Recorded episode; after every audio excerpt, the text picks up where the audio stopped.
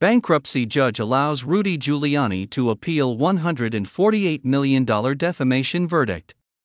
A New York bankruptcy judge has allowed Rudy Giuliani to appeal a $148 million defamation verdict so long as he uses pre approved donors for legal expenses.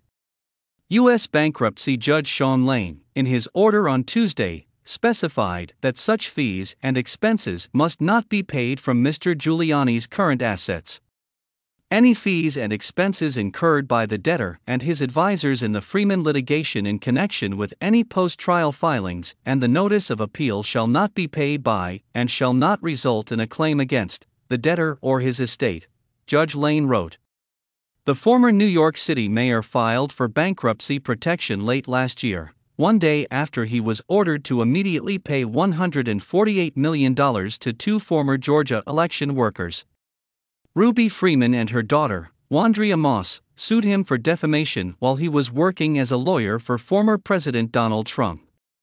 In early January, Mr. Giuliani asked the New York bankruptcy judge overseeing his case to lift the automatic stay, a legal provision that pauses certain proceedings during bankruptcy, for the limited purpose of filing post judgment motions to modify the judgment. Judge Lane, from the Southern District of New York, granted the limited relief on Tuesday.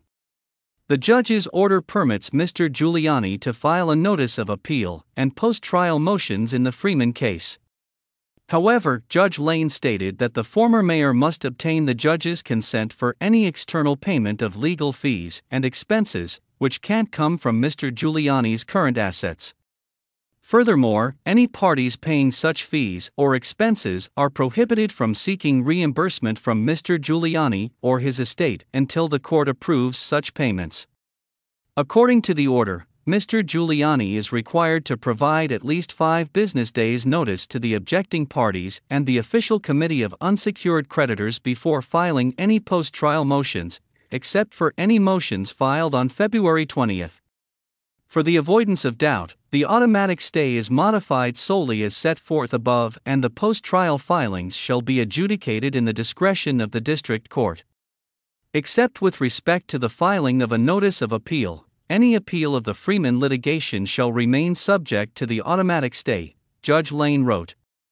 Ms. Freeman and Ms. Moss sued Mr. Giuliani for defamation and emotional distress, alleging he spread false claims about their conduct during the 2020 election.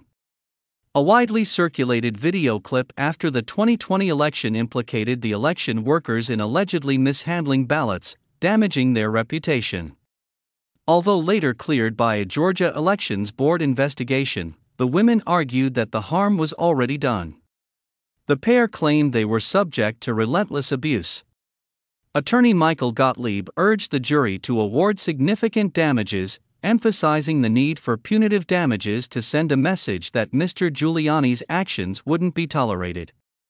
The multi-million dollar payout the women were seeking would spell the end for Mr. Giuliani, his attorney, Joseph Sibley, told the court, equating it to be the civil equivalent of a death penalty. One day after being ordered to pay $148 million to the Georgia election workers, Mr. Giuliani filed for Chapter 11 bankruptcy, listing $10 million in assets. In a December 20 ruling, U.S. District Court Judge Beryl Howell, an appointee of President Barack Obama, supported the two election workers' claim that Mr. Giuliani lacked immediate financial means to pay them after a 30 day delay on the payouts was lifted. Ms. Freeman and Ms. Moss raised concerns with the court that Mr. Giuliani might possibly alienate or dissipate assets during the 30 day payment delay.